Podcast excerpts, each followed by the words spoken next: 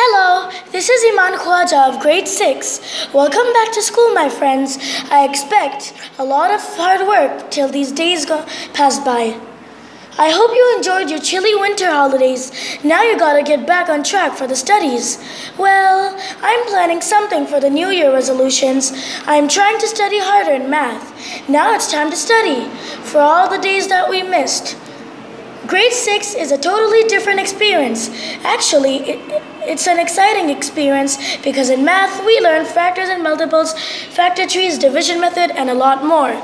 We also post interesting details related to our academics at Edmodo. Thank you.